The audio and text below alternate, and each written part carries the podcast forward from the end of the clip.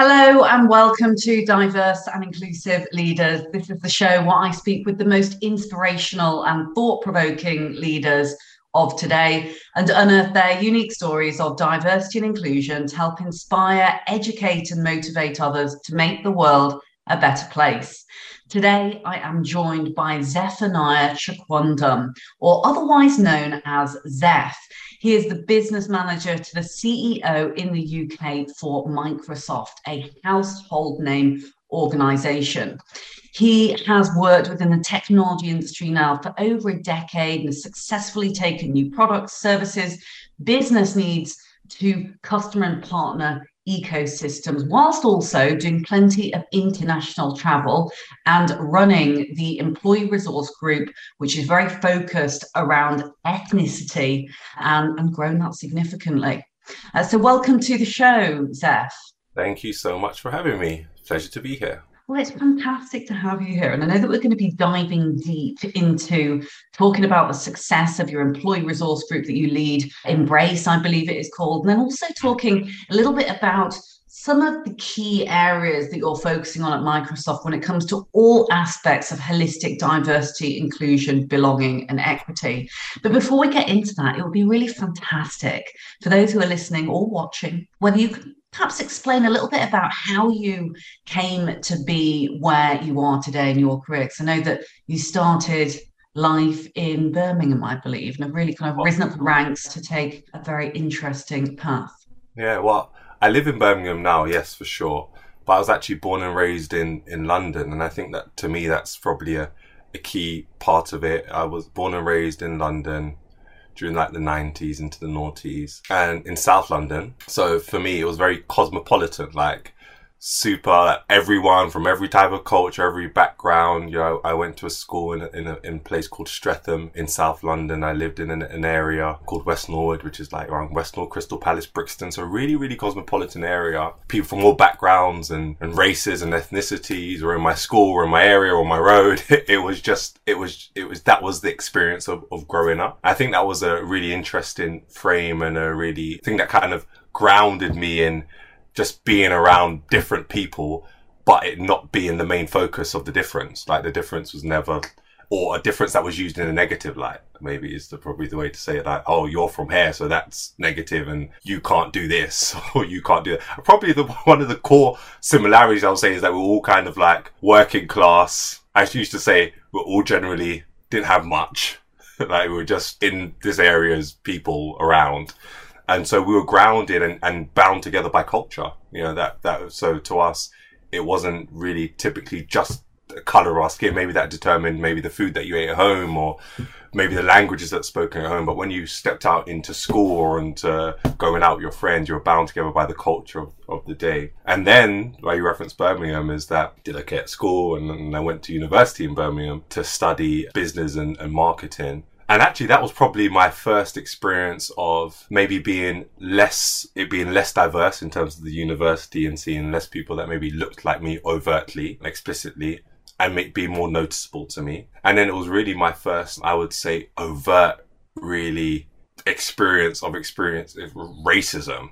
like, you know, someone really targeted me because I just I didn't know them and then just because I looked different and it was uh, I I played sports I played football when I was younger and and you know I think I was the only black guy in the football team and and went out to like a after party the football team and we are at this party. And then someone just started making comments on on towards me just because I was I was black and and and it was like the, it really because it, it was kind of shocking to me because it was unexpected because I was just, I didn't couldn't kind of confine like why would you just target someone because of the thing. Anyway, the football team and people around me stood in. I didn't even have to do any work there, which is the power of allyship, right? They they just they they dived in and they were oh no, oh, get out, get her out of the party. Oh yeah, that's unacceptable. Oh yeah, and all of these these these type of things. And then as I, I went on and I came into the corporate world, I think that's where you really start to experience some of those those those differences and you start to feel it more. Like I know maybe from a gender perspective when maybe you're the only female in a room or maybe you're maybe in terms of leadership of positions. But for me generally at all levels in a corporate organization I was typically just the only person for a black background in, in the room, and that disconnects, I think, and uh, and when you combine it with the, the conversation of culture, there was also something that I didn't really, I couldn't really connect with the things that were being said as well because of the differences in, in culture. And I think at that time, when I first entered, I felt that kind of core difference. And, but yeah, I was over to just to pivot, do good work, push on, had great people around me, great mentors and coaches, people that just believed in your ability and your potential and what you did and the work that you delivered. And over time, great sponsorship and, and that led to me being asked to lean more in on our UK diversity journey and inclusion journey specifically around the topic of of ethnicity. And that led to me taking on and, and leading what we call an employee resource group specifically related to race which at the time actually wasn't you referenced called you called it embrace. At the time it was called the BAME group and what we changed the name actually in the past 12 months or something like that. We could talk about that later if you want to as well. So yeah definitely something to dip into. And I love the fact that you have mentioned so many different details in that introduction from London to Birmingham to, you said, bound together by culture right at the beginning. And I thought that is just such a beautiful way to put it because culture means so many different things to so many different people. There was never that knowledge of being different, perhaps when you were back in the London days. And it's almost been a gradual process. And, you know, certainly something that resonates with me personally, much in the same way that I was adopted by white British parents. We went to international schools in Hong Kong. We moved to the UK, to Yorkshire, and suddenly you realize you're different, but it's not until later on down the line. And So you've almost gone back to front with it and then seen as you've entered into the corporate working world this hierarchical structure, which again, you know, similar to myself, even though I was observing those within the corporate world and the levels of the hierarchy, but it's like the higher up you go, the lower and the lower the diversity, be it race, be it from, you know, different socio-demographic backgrounds, you know, being it from working class backgrounds or, you know, looking at gender, so on and so forth. Clearly, you have risen up the ranks and it's it's great to be able to see that and also to see yourself, whether you see yourself as this or not, but clearly as a real model or a role model, as some may say, within the firm, which I think has led very much so to this uh, this this driving and numbers that you've seen really growing within the embrace group. But talk to us a little bit about that because it almost sounds quite serendipitous that the personal story is then interwoven into to what you do on a day-to-day basis yeah i think and you said a really a ton of interesting things there like around culture i think like basic business tenets that you learn i think it was peter drucker that said you know culture eats strategy for breakfast. And you to talk about what is culture. And a lot of organizations will talk about, oh, we need a positive culture. We need a, and you know, and we look at, we need a culture like this. We need a culture but you know, that word of culture is really key because those are like those maybe written, maybe unwritten norms and values that are defining the way that people can behave in certain environments in a certain way to get to a certain outcome. So those that that culture thing is really really important because some people will say it, and and we call that in in Microsoft like the espouse culture or the espouse norms and espouse value, but is it actually the lived experience of people? And then to your other point about maybe going on the journey, of course, you knowing that you're black and you know you think, but it, it was never weaponized or negatively used in ignorance for a detriment. That's that was a thing when growing up. Sure, of course, you knew that. Yeah, your, your, your one of your mates was from India, one was from China, someone was mixed race, someone was whatever, like whatever. But it was never weaponized, or it was never turned to the place where now you felt like because of that you're now at a, maybe at a disadvantage. And maybe that was wrong. Maybe I didn't feed it at the time because I just felt like we are all in the same boat going toward, towards something. But then when you come into maybe corporate structures, that's when people across maybe all of those kind of strands of the way that you, know, you kind of look at your, the index of diversity start to kind of feel like, hold on, when I look at the data, when I look at my experiences, when I look around me, maybe, maybe these attributes that I've got seem to be like working against me here. Like they're not, they're, they're, definitely not working for me. I mean, that's, that, that's, that's the thing that people start to, to, to think. So, you know, I think we're now pivoting it to the ERG group as per your question, like what was the journey on that in Microsoft? Like a lot of businesses, we have employee resource groups aligned to, you know, specific um, elements of diversity and inclusion, you know, just make sure we pair those words together. And we have in Microsoft UK, we have a families employee resource group, a military employee resource group, a women's employee resource group, uh, LG, LGBTQIA plus resource group called Gleam. We've got the disability accessibility resource group. I hope I'm not forgetting any of the, any of the groups. And then we've got the Embrace group related to, to race and ethnicity and, and culture actually. And you know, when, when I became the chair of it two years ago, we're really on the, the beginning of that journey. The group, and I was inspired, and this is why I was inspired to be the chair, one by our current CEO, Claire. Uh, she was the one that really pushed me and she asked me a core question one time. She was like, yo, what's your experience of being in Microsoft? And I don't really see, I don't see people that look like you referring to my color. Obviously, I don't see, I'm not seeing a lot of people like, what do you think? Like, what, what can we do? What, etc., etc.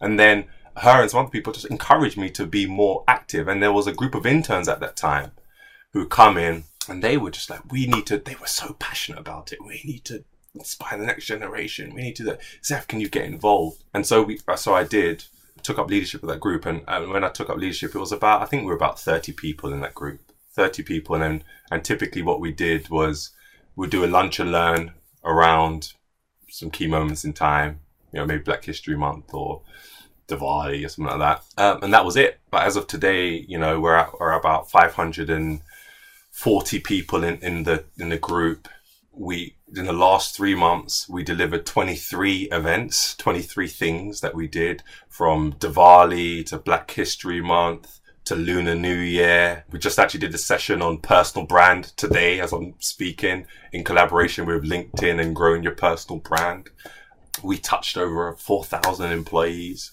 microsoft all up you know we have employees from outside of the uk joining and then externally i think when we look at our numbers close to about 1,800 people from external organizations, partners, students, whatever it is, customers, other people also took part or participated in something that we, we put on. So really proud of, of the journey and the, the impact that we're, that we're having as, a, as an ERG. I'm not surprised that you are proud of that group because to mobilize those kind of numbers from something which was so embryonic to where it is now, I mean, it's a real testament not only to the power that these groups have, but also to the personal experiences and, and voice that you put behind this. And you know, it's easy to forget almost sometimes how important things like this are and representation is to future generations of leaders who see this as an absolutely core and staple part of why they come to work. I mean, right mm. now we've got five generations in the workplace, and that is starting now to be dominated by your millennials, your zillennials, and so on and, and so forth. And that is coming up as one of the absolute top facets of importance to them. It's the purpose, what the organization stands for, what the people in the organization stand for, and why. There's also a broader school of thought with employee resource groups, or they're sometimes called business resource groups, they see these as a real strategic priority to businesses. And I love that so much because you've almost seen them evolve over the years from this, you know, nice to have, oh, it's a little, you know, coffee or tea morning, basically, talking about something which is a nice random thing to have. But is not it is so core and focal to you know even esg strategy yeah. it's just amazing yeah, I mean, ERGs, if you really concentrate on them to make them successful, you know, we just talked a bit about culture. They are your carriers. They can be a carrier, one of the key carriers of culture. Like you, you think your leaders are carriers of culture, your managers are carriers of culture. And then you've got that hidden influencers, those people that are really core to your company. Maybe they might have a big title, maybe, maybe they don't. But I think ERGs are also like the torchbearers and carriers of culture at scale to a group. Like, you know, people would just because I said something through the ERG, people can consume that and and take it as a reflection of the the of the of the company. Like you know, so they're real carriers of culture. So if you can really get focus on those groups to get them right, to make sure that you're aligning the work that they're doing with the work that you're doing, they're pushing you, you're pushing them in the right way, and partnering with the business. They're so key. Like they're they're they're really key to just helping you land the culture within your company to help get feedback from the company as well, to get feedback from employees as, as well, to attract talent, to retain talent, to grow talent, like, you know, in your organization. The amount of messages I get, like people saying, especially how you think about Layla, like, we've been in lockdown for two years, coming up to the two year anniversary of lockdown, you know, and people haven't been able to, to connect like they normally would do, like randomly meeting someone in, in the canteen or in the coffee queue or something like that. So you've got these ERGs putting on these things that have enabled them to grow their network in a way that they wouldn't have done maybe outside their core team.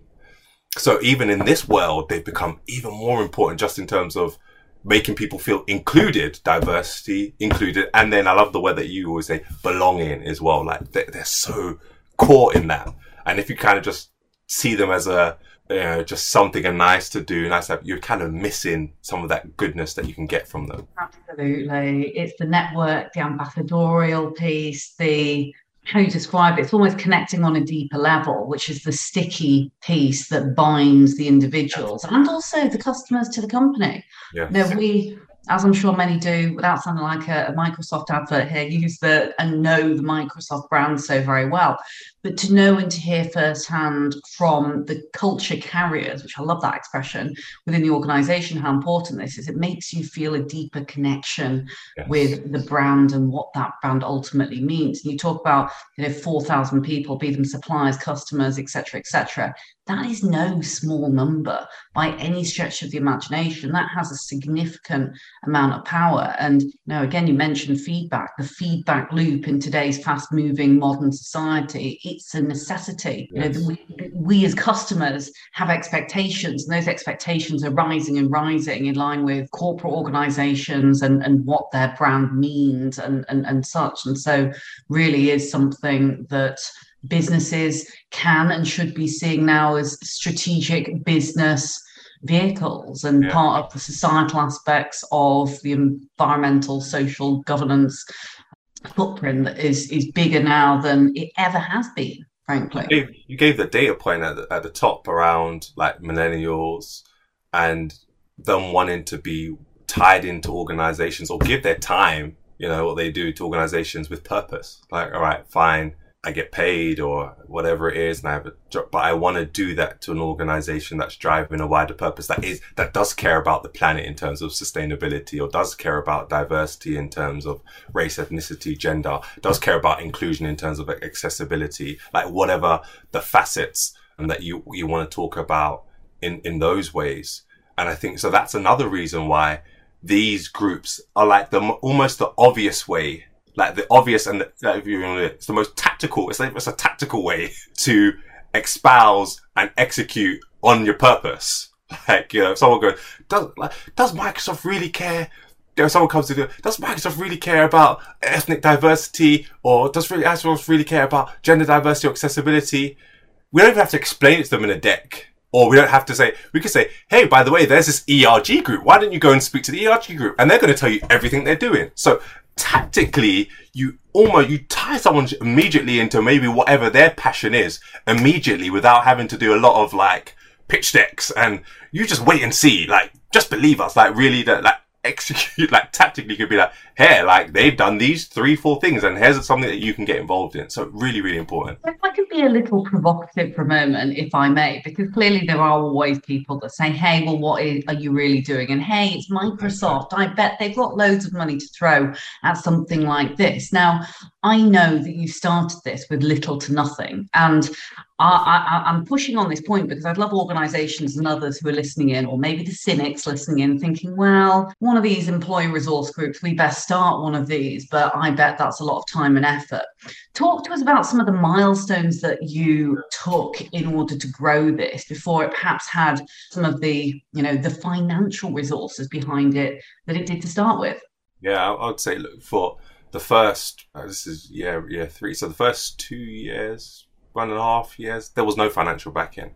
Like, you know, it was, and it was your two points. They might say it's time and effort. Yeah, I think it is time and effort. It is time. It's definitely time. It's definitely effort. Like any good thing, like you, you need to put some, some time and effort. It can't just be like, oh, we're just going to solve this. Someone kind of just do something and, and think you got to put the time and effort. But, you know, the way I thought about it was kind of just business approach to it. It was kind of like build and scale, you know, how do you grow it and what very simplified. Cause I think a lot of people like now if you, I gave those stats at the top. Oh, we've done 23 events the last three months. And then people hear that, oh my gosh, like, I, I, can't, I can't do that. But you know, my tenant at the beginning of when we first started with our small team was just pick a few things and be really, do really, execute really well on them. And my used to, my thing was like, we have to prove to other people that there's something worthwhile that they should join in because once they see that, they will join in and then we get scale. And that's why you see those numbers now. I remember one day, I think I was on a call and someone was, it was about, probably about a year ago. And they were like, Oh, I loved what the Embrace ERG did with X, Y, and Z. I had no idea what they were talking about. So that to me was the day that I realized, wow, we've got real scale because I know one of the leaders on my team was executing on something and it landed up somewhere and it was really excellent. And that, that meant that we were growing. That way we were growing and we were doing things. But it wasn't always like that. It was very simple. We had three things that we were going, going to go after. We wanted to prove to the community, uh, these were the tenets that we, we said, we wanted it to be predictable, simple, and yeah, predictable and simple. Those were two things. I'm going to say regular, but you know, we would show up every month with a Teams call and we would know that every month this there would be some kind of a community call. We picked our three key moments and times and we said at these three key moments time we're just going to do one, two, and three. We're going to do that. And then we're going to post something in the channel, in the Teams group, every portion of X, Y, and Z. And we're going to keep doing it. We're going to keep doing it. And so people are going to think that this is really good. Oh, okay, they're there. Uh, there's something real that exists. There's something real. And then we had one marquee program, which one of the interns developed. And it was a mentoring program for university students. So we launched this program. We had, we said, anyone wants to help build this program? It was to mentor in the first year, 10 university students. So we got 10 mentors from Microsoft and 10 students. And it was a year long program. And the second year, we said we're going to do 50. And so all of a sudden, tactically, 50 people could get involved in doing something. This year, Layla, it was 220. That's 200. But do you see, imagine we started with the, oh, what a massive mentoring program. We're going to do like 200 people. Oh, but you know, over time, it was super simple. Like 10, 10 people is quite easy to do, you know, 10 mentors. Then people, oh, that was really cool. That was really successful. Let's make it 50. We got 50. And now everyone's really bought in and we 200. So that's what I would say to anyone listening and thinking about ERG. Don't think about all these big things just pick one thing, pick two things, make it predictable, make it simple, and focus in on it and show other people that it's something that the organization cares about, that people care about, and it happens love how you have described that. It's, it's making me think of that expression. I don't know whether it is an expression. I've made that up in my own head actually. From little acorns to big oak trees grow. It's easy to look at the huge amount of stats behind things and be slightly scared off by them. Mm. But the rhythm and the cadence, which again, I'm sure you found this throughout diversity, inclusion, belonging, and equity, is sometimes just the most simple thing. You said just showing up Oh, yeah. The cadence, the heartbeat, we find often, and it, you know, it can be quite emotionally taxing, I think, sometimes for those who are in diversity inclusion and thinking, oh my goodness, we're pushing, we're pushing, we're pushing all the time. But keeping up that rhythmic piece is so important yeah. because at least it is showing and it's demonstrating that commitment, which is is clearly what you've done. You know, going to do the one, two, three method really simply, really easily, and following that has has led to this, you know, incredible abundance of enthusiasm and drive behind it. But I love the mentoring program as well. I think that is superb. And reverse mentoring is, you know, it's one of the most effective tools that, that we've seen, especially for learning journeys back and forth between seasoned execs through to those that are coming through into the organization, both of which have got significant amount uh, significant amounts to show and to, to learn from i guess from from each other from these different generations yeah, we, we did that in Microsoft as well. Re- really impactful. So we did the senior senior reverse mentoring, awesome. Like you know, a couple of sessions, commitment from from our senior leaders, and and they said, like you say, it's always two way. Like you know, the learnings, the learnings are there, and we've had great stories from our mentoring program. People coming in and, and getting jobs, not just in Microsoft, like just in, in tech or just somewhere else. And had one, I think it was yesterday, someone was telling me about someone who got their internship based off some of the mentoring they were doing. Actually, there's a lady that is works at Microsoft now as a graduate and she's the business manager in in the Embrace leadership team, so supports me closely. Her name's Hibag, and she came to an event that we put on as like a final year student. She came up to me like afterwards. I'd spoken. She was like, "Oh, that's really inspiring. I'm thinking about something X, Y, Z." She just come to this event randomly in our office in Paddington in the evening. I was like, "Okay, yeah, speak to this person who was one of our recruiters." And here we are. We to tell that story, you know, three years on and she's, you know, she's a she's a graduate working in our business applications in with financial big financial customers, and now helping again to pay it forward, doing the same thing. So these things are really impactful. Like they, we could create and they change people's lives. And you talked earlier about mission and purpose. If anything, if you know, if I go and do something else. One day I decide I'm going to go and go to an island somewhere and open up a little coffee shop or something like that. I don't know. At least I can reflect back on all the, yeah, you did great business stuff, but I can say, well, you know, someone because of something that we decided to put on was given their opportunity in a great organization like Microsoft, multiple people, or in other organizations as well. So, just it's just great to be able to be able to do it and change people's lives actually. Indeed, it's it's sending the lift back down is is what you're describing. I think that you uh, know, those are the moments from careers and, and and stories that that you really remember. And you've also spoken there to a number of things, which was actually in, into one of my next questions: was why should people join employee resource groups? Because it is obviously something additional, but to your point, it is everything that is great everything that is good and meaningful usually does take time and effort and it's outside of the day job. But there have been people that have found opportunities a way to differentiate yourselves. If people are listening and thinking hmm you know what's the pull for me to join an employee resource group? What would you say? You, know, I would probably answer in two ways. I would say, one, if you're running an employee resource group like me, one thing that we, we've done as a leadership team is we've created what we call pathways or entryways into the employee resource group. I think we have five off my off my mind, and we structure them from like we give them level level fifty to level make up number two hundred. I need to have the slide deck in front of me to remember, it. But essentially, you know, when so like one, I think that the, the group has to make it easy because lots of people have the intent. They they want to do something, and then sometimes we don't make it easy. Like, what do I do? I, I'm interested and there's no answer to the interest. So we tried to structure it where we said, you know, at a basic level, just go on your learning journey. So we have our SharePoint. We've got some resources. You can go and read a PowerPoint or a Sway presentation about Lunar New Year or about the Holocaust or about Black History Month. Just go on a SharePoint.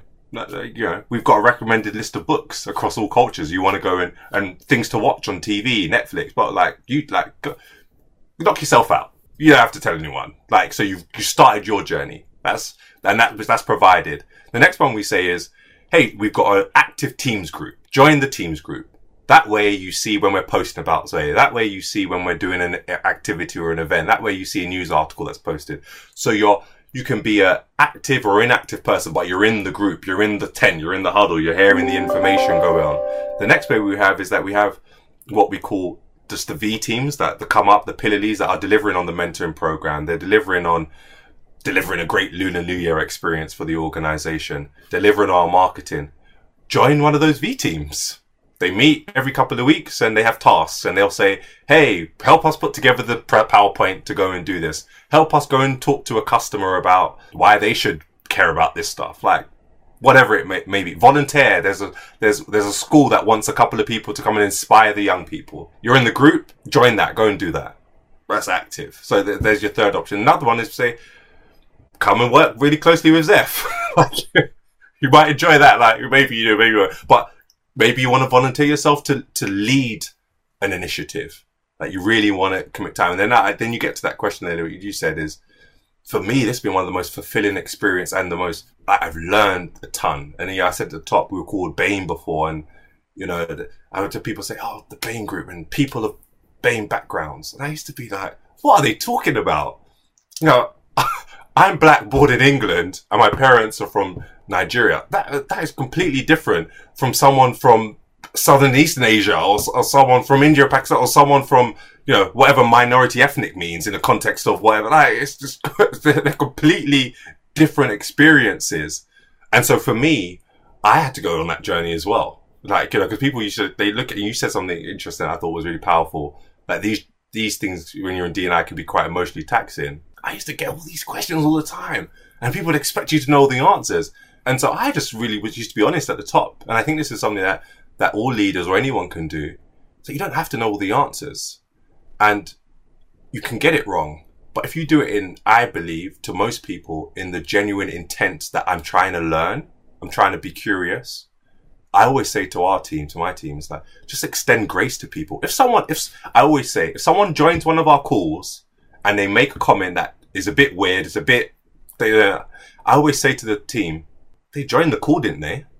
Like, maybe they made a mistake, but being on the call to me is a step that they're trying to learn something. So we, we might say, try and do, think about it like this, but the curiosity, the wanting to learn, the willingness to learn is key. And I think I went on that journey as well. I had to be really curious all the time and be like, I don't know the answer to that.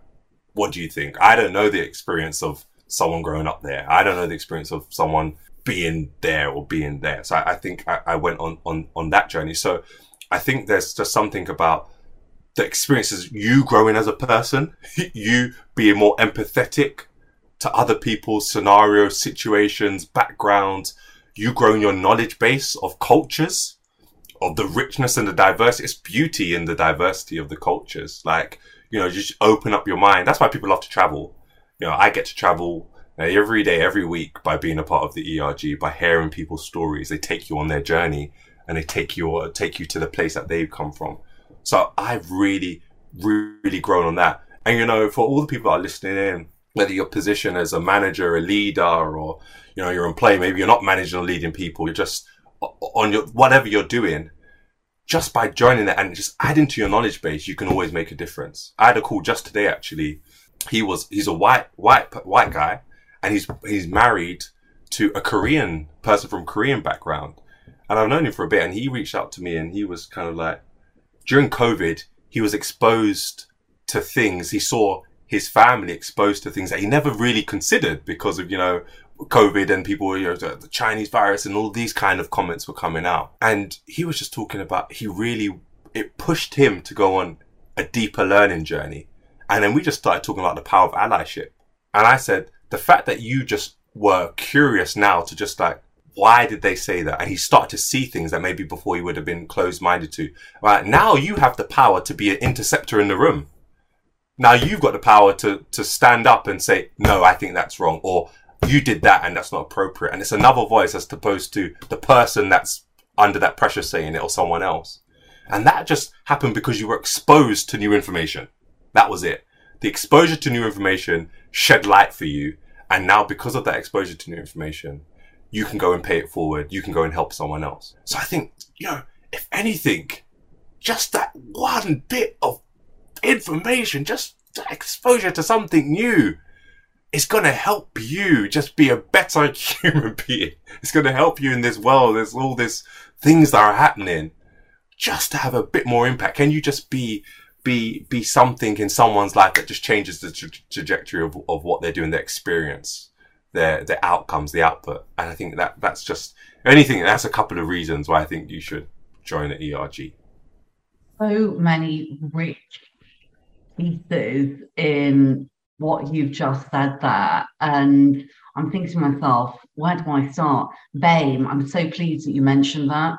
Mm. It's it kind of sounds a bit like a disease, I always think. Then, oh, hey, you and I are both BAME. Actually, it's uh, why? Why are we talking about BAME? Inclusive language is so key, yet being able to accept that sometimes the presence of someone in a space to learn is actually more important than getting it right because none of us know everything yes. perfectly. We're only human, aren't we? I couldn't simply understand the experience of a black person in the same way that you couldn't understand the experience of being a female person. And there's nothing wrong with that. Mm. But the curiosity to learn and to shape our lenses is what is so value add that mm-hmm. allows us to really open our minds and to really shape our thinking. Mm-hmm. You mentioned Lunar New Year there a number of mm-hmm. times. It's, it's Year of the Tiger, which I'm pleased about because that's that's my my year. And clearly, you're looking at a number of different areas within what was the BAME group for Black, Asian, minority, ethnic, which covers a whole plethora of different cultures, now to having changed it to embrace. It just shows how language really does evolve over time. You know, you you started talking about culture right at the beginning, and that is something that is living, it's breathing, it's sleeping, it's changing, it's evolving over time. And you can see that that's happened not only in the name of the group, but in the learnings that have happened, and you know the the great power of allyship uh, with people coming to tell you their stories, and that's just it's so great to see. It's so great to hear. Mm-hmm. Yeah, storytelling is so about. We actually created a series, which is one of our most, our most popular series, called Our Stories, and it we we gave the floor to the community to come and tell their stories about their culture and their backgrounds because the stories, like you were just saying there, is what brings it all alive. It's what brings the cultural experience and the, the, the diversity and the mix and the journeys and the struggles that lead to victories and sometimes the struggles that are still ongoing or whatever it is. But we actually gave people the platform on a monthly basis to tell those stories. And we just heard some beautifully powerful stories. People told stories about their parents coming in as, as immigrants or, you know, the, where, where they were just growing up as, there was one story is like someone mixed raced in, um, in Essex and not really being around people from the black side of the family and, and then that changing that experience. There's all these mix of stories. But again, they just help us to grow and to help us to become better allies and to help us to better understand other people's experiences like the it's like the waterfall effect if that is an expression but while you're sharing stories straight away it makes me want to share and i say oh my goodness that resonates there and suddenly this snowball gets bigger and bigger and everyone is sharing and it just creates that really wonderful safe space yeah. now i've just looked at the clock and realized oh my goodness i'm just enjoying the conversation so much i we should do a part two at some point. Yes. I'm, I'm, booking you in for it right now. Um, but I'd love to just ask a couple of lightning round questions, if I if I may, uh, for a bit of fun. I'm going to give you 30 seconds to answer each question. First and foremost, what does diversity and inclusion mean to you personally? Well, I, the the best kind of explanation I've heard about it is diversity is I think maybe it's common. I don't know. But diversity is being invited to the party, but inclusion is being being asked to dance at the party. And I, and I think that was a great expression and a great kind of summarization of it. To me, it's like no matter what you look like, no matter where you're from, no matter you know your output or out thing or whatever the thing might might be, you're judged on in that scenario or in that place your ability to produce and to do what's needed to do for that particular space, right? That, that's it. And it's not uh, aligned to any of those things. And then you're able to do it. Like you can, you can be like, oh yeah, yeah, like, no matter what you think about or do or believe in or whatever you're doing. But then when you come in, you're constricted. And that, I think that's tied to culture, a piece of the top culture. You know, you can say it, but then will the culture actually allow it? And I think that's the, that's the inclusion bit. Can I really, when I brought myself, can I really be free to express and to dance to deliver on the reason why you you brought me to the party in the first place.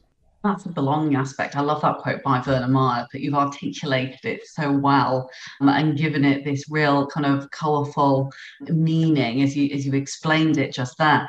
And I wonder, how about success? What how would you define success and and what's been your secret, or is there one? That's a good question what would I have to? I think success always moves for me, but I think generally the tenant of my my life, and I and I think, you know, I did it years ago. maybe a decade ago. The tombstone thing, like what would you want to write in your tombstone? And, and I think I wrote that whatever I felt like I was good at, gifted at, I explored it to its output, to the end of the possibilities of what it could have done. So when I reflect back, I go, man, you know what? I tried. Like I really tried those things that I thought I had some kind of gifting or passion in. I, I, I, took it to its natural end outcome. Like that's that's to me the success. I don't think I, I think reflecting back on it when I try to think forward, you try to be a bit like forward thinking. I think that's what I will care about.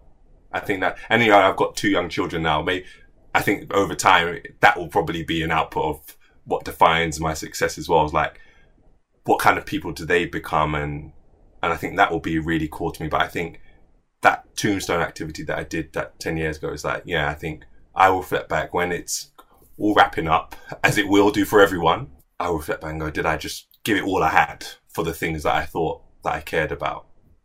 That'll be it. Tombstone. I've never heard of that. I've heard the rocking chair one, but that one's fabulously morbid. and also and actually it's really powerful. And again i mean i have no shadow of doubt that you have given already some great learning lessons to, to your children. And it's uh, quite philosophical really isn't it when you kind of look back and think oh my goodness what do i want to what what, what would i have been famous for or what is on my tombstone? But, but that's uh, yeah that, that's great. The tombstone well, i'm going to use that in the future? And finally so i wonder whilst we're in a reflective mode here if you could go back in time and talk to your younger self. Maybe it's the the young Zeph back in London, pre going to Birmingham, or you've hit Birmingham thinking, "Whoa, hang a minute, things are a little bit different now. It's it's not quite as sort of the culture I I am used to in in London, it's a bit of a shell shock for you. What would you say to your younger self, or someone who's in a similar similar position about to embark on this this corporate journey? Uh, I can't. It's hard to explain, but I think for all people, most generic good advice is there for people to access. And actually, I think some of the generic general advice that is given is really good. if, you, follow it, like follow through on your word, executing your job, do do what you. And I think it come it comes to a place where what you need actually is a listening ear for specific things for, from people that care about you. So I think that probably comes down to like get your people that care about you you know, and nurture those relationships and really try to keep following those. Like those people that care about you because they're ahead of you and they're going to say some things and they might not make sense to you.